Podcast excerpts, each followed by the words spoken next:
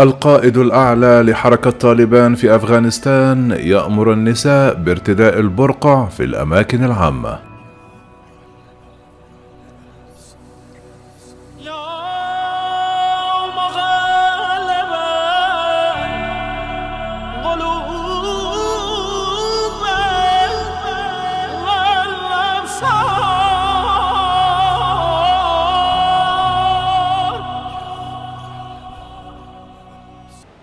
أمر القائد الأعلى لأفغانستان وحركة طالبان هبة الله أخوندزادة اليوم السبت النساء بارتداء البرقع في الأماكن العامة في أحد أكثر القيود صرامة التي تفرض على النساء منذ سيطرة الحركة على الحكم في أفغانستان مجددا العام الماضي.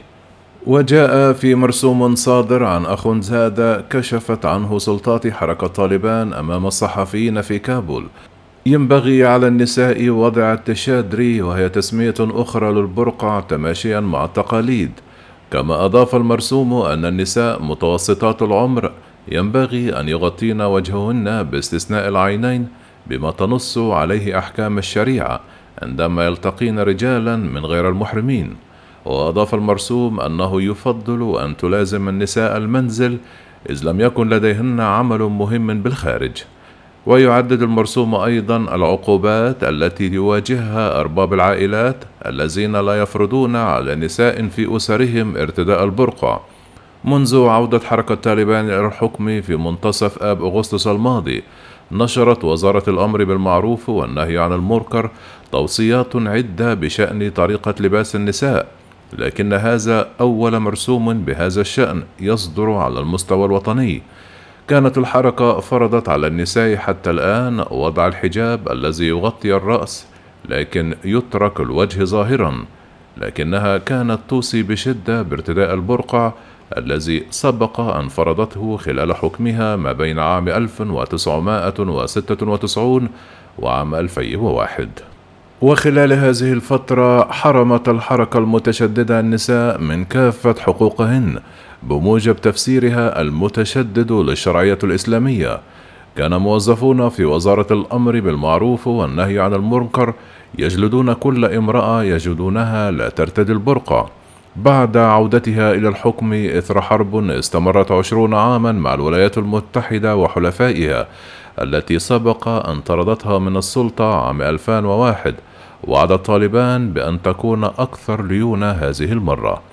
إلا أنها نكثت بوعودها سريعا فانتهكت مرة جديدة الحقوق تدريجيا وقضت على الحريات التي اكتسبتها النساء خلال العشرون عاما الماضية. باتت النساء مستعبدات إلى حد بعيد عن الوظائف العامة. كما منعنا من السفر إلى الخارج أو لمسافة بعيدة داخل البلاد ما لم يكن بصحبة محرم. وفي أزار مارس أثار الطالبان غضبا دوليا عبر إغلاق كل المدارس الثانوية المخصصة للفتيات بعد ساعات من السماح بإعادة فتحها للمرة الأولى منذ استيلائها على السلطة.